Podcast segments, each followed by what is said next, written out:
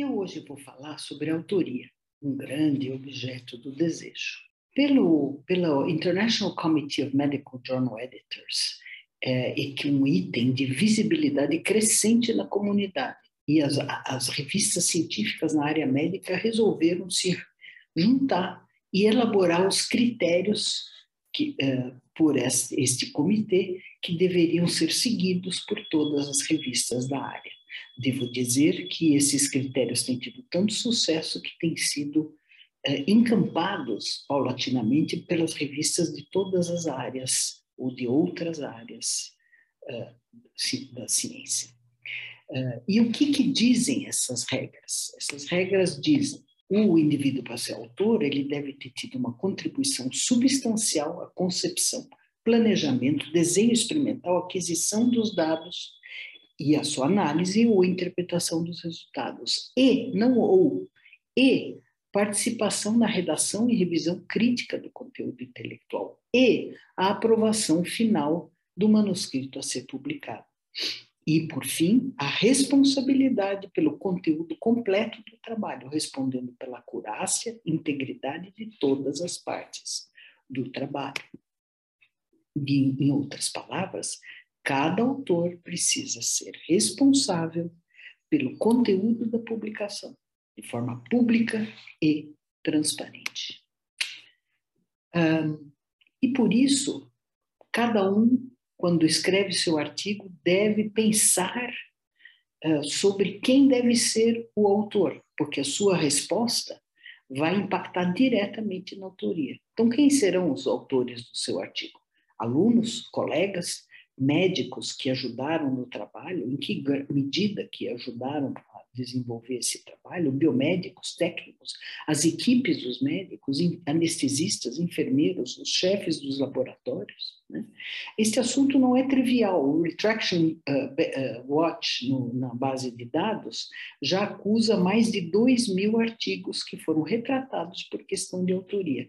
E eu recomendo esse artigo do Zauner e colaboradores, em que, um, um editorial onde ele coloca que é importante a gente discutir a autoria dos artigos.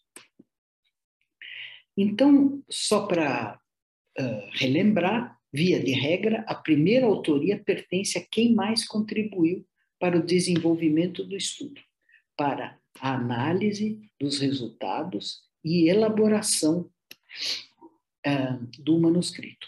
A CAPES exige que um ou, ou ou mais manuscritos resultantes da tese defendida tenham o aluno como primeiro autor. O coautor, quando houver contribuição substancial por mais de um participante, pode também optar pela primeira coautoria, que é uma coisa cada vez mais comum, dada a especialização necessária para lidar com a complexidade das tecnologias atuais. O autor correspondente não necessariamente é o autor sênior ou o investigador principal, mas aquele que vai tomar sobre si a responsabilidade em nome dos demais, na submissão, nas outras atividades relativas à publicação, envio de, envio de documentação pertinente, comunicação com os autores, colegas e comunicação com o público em geral. E por isso é recomendável explicitar a contribuição de cada autor. E, de fato, há uma série de revistas que hoje em dia já exigem que se coloque o que é que cada autor fez para contribuir e merecer a autoria naquele artigo. E lembrem-se, o combinado não sai caro. Recomenda-se acertar a autoria antes de efetuar o trabalho ou durante, se não for possível. No final, em geral, há espaço para conflitos e estresse adicional que não vale a pena. Então, de uma forma resumida, quem, quais são os casos de má conduta referente à autoria? Então, além da inclusão e exclusão indevida, que é uh, utilizado por alguns indivíduos inescrupulosos para facilitar a aceitação para publicação. Coloca lá o nome de Bambambam Bam, Bam, e depois, quando é aceito para publicação, diz, ah, desculpe, foi um engano, eu vou retirar o nome daquele indivíduo. É, isto é absolutamente inaceitável. assim como a autoria honorária ou de cortesia, que hoje em dia não é mais aceita, tipo o chefe do departamento que não participou do estudo, mesmo ele sendo responsável pela infraestrutura do lugar onde você desenvolveu o trabalho. E, finalmente, os casos de duplicação, plágio e autoplágio, em que são há uma informação falsificada sobre a autoria é, ou por duplicação, então o mesmo artigo com o mesmo autor, inchando né, a sua produtividade, ou plágio em que você não dá origem à autoria daquela frase, daquele texto, daquele, daquela imagem, daquele dados e assim por diante. E, finalmente, o escritor fantasma, o ghostwriter, muito usado na área médica, uh, e que deve ser informado a revista, e a revista decide se vai aceitar um artigo que foi escrito por este profissional que é contratado para escrever a obra, mas não recebe crédito por isso, né? Ou se uh, não vai aceitar e pede que você mesmo escreva. Uh, eu tenho casos, como qualquer outro pesquisador.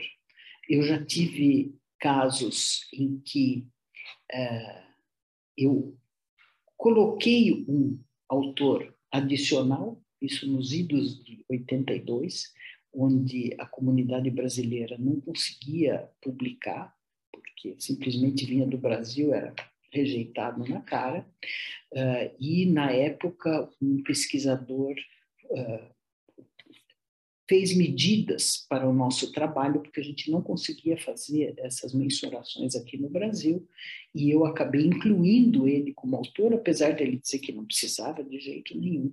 Então, foi uma autoria convidada, não exatamente uma autoria de cortesia, e de fato consegui, incluindo o nome dele, publicar numa revista de impacto, que no caso era Bioquímica Biofísica Ata. Uh, já perdi a autoria porque mudei de laboratório já perdi a última autoria por conflitos dentro do grupo e apesar de que a pessoa, uh, o primeiro autor era o meu uh, pós-doutor e o trabalho era do nosso grupo. Acontece, eu fiquei com muita raiva na época, mas depois o tempo passa e o Senhor é tempo da razão e vamos que vamos. E ficou por isso mesmo. Ah, eu também já pedi a remoção da minha autoria por estar em desacordo com o artigo que estava sendo submetido para publicação.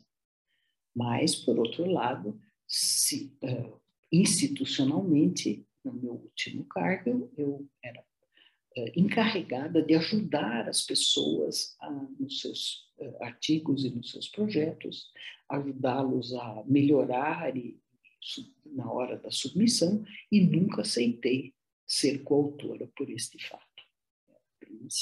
Um auxílio é, institucionalizado e não uma participação, uma colaboração de fato. E vocês precisam pensar se tem viés de gênero ou de profissão no seu departamento, no seu laboratório, na sua equipe, porque, de novo, isso impacta na autoria e é importante que você saiba qual é a sua posição e o que, que você pensa a respeito, porque os conflitos hão de aparecer, como aparecem para todos os pesquisadores. Vou citar dois exemplos agora muito modernos de problemas de autoria. Um deles é de uma série de artigos, 165 artigos já em fase de retratação, mais 62 de outra editora, então no caso Elsevier Springer Nature, e mais outros que estão em escrutínio, porque uh, editores falsos se fizeram passar por editores convidados para conseguir editar e publicar tomos especiais em revistas e publicar artigos fabricados ou completamente falsificados. E num outro caso muito engraçado, uh, Michael Galli, ou na verdade alguém que está usando esse nome, não se sabe ainda, usa um endereço falso no Karolinska e inclui autores famosos para conseguir publicar, para furar o bloqueio e publicar os seus artigos. Já foram mais de 80, vários deles já retratados. O último artigo que ganhou uh, notícia foi um onde ele incluiu Wolf Blitzer, um jornalista da CNN, como coautor.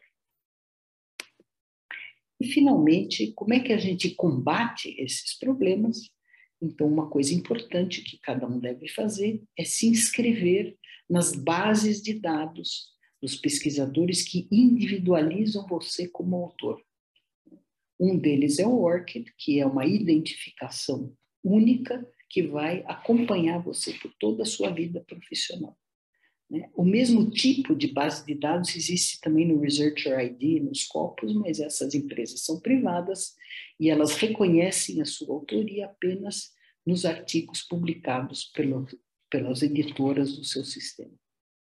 Mas existem outras fontes universais, como o Google Scholar, que muita gente usa, e também no Brasil a base Lattes de dados, que é responsabilidade do próprio pesquisador de manter como fonte, como fonte segura de informações sem nenhuma falsidade.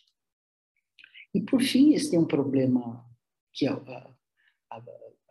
afeta o mundo todo e existem grupos tentando lidar com esta questão, como, por exemplo, o Publication Plan, que está criando um algoritmo especial para autoria.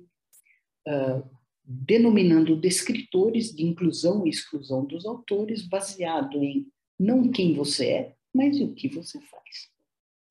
Um abraço e até lá.